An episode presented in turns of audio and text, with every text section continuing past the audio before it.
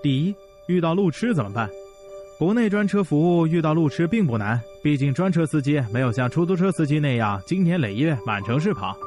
以后专车服务是不是应该要求接入的司机都安装好一点的导航，自动根据出发地和目的地计算路费，避免绕路给乘客带来损失？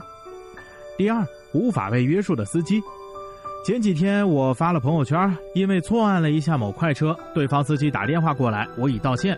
岂料没过多久，我收到一条短信，责怪我说：“你以为是过家家？”朋友圈中有人评论说，还收到更严重的短信。这应该并非个例，原因很简单，出租车公司对于出租车司机有巨大约束力，你的投诉很可能会影响他的工作。很多出租车司机全家生活就在这辆车上，他们才是真正的服务者。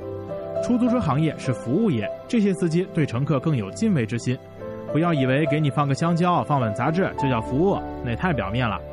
兼职去做的大部分人，就算被投诉，可能也就少颗星星，顶多不做这个兼职了，或者换一家专车服务。总之，专车服务商对他们的管理和约束能力有，但是没有传统出租车公司强。第三，专业分工才有专业服务。共享经济有两种，一种是可以共享专业技能的。比如厨师、按摩，另一种反其道而行之，让不专业的人来做应该由专业人做的事情。出租车恰恰是介于专业与不专业之间的工种。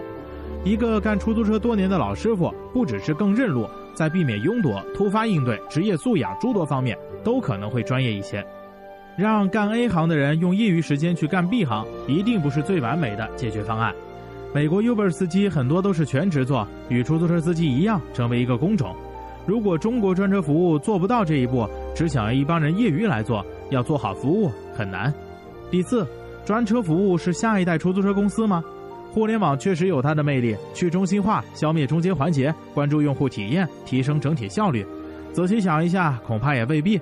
专车服务看上去去中心化，实际上它自己成为最大中心；看上去消除了一些中介，它自己也成为了一个最大的中介。只不过将原来分散在各地的小中心集中起来，成为一个大中心。专车服务现在又是红包，又是免费请人坐车，挺嗨的。但别忘了，他们都是商业公司。未来姑且别说希望它持续补贴，涨价谁来控制？淘宝最初也是免费的，淘宝商家不照样要交广告费吗？互联网的发展速度和高度中心化能力，意味着它有非常强大的垄断能力。尽管市场竞争更充分，但竞争无法消除垄断。恐怕只有第三方管制才可避免。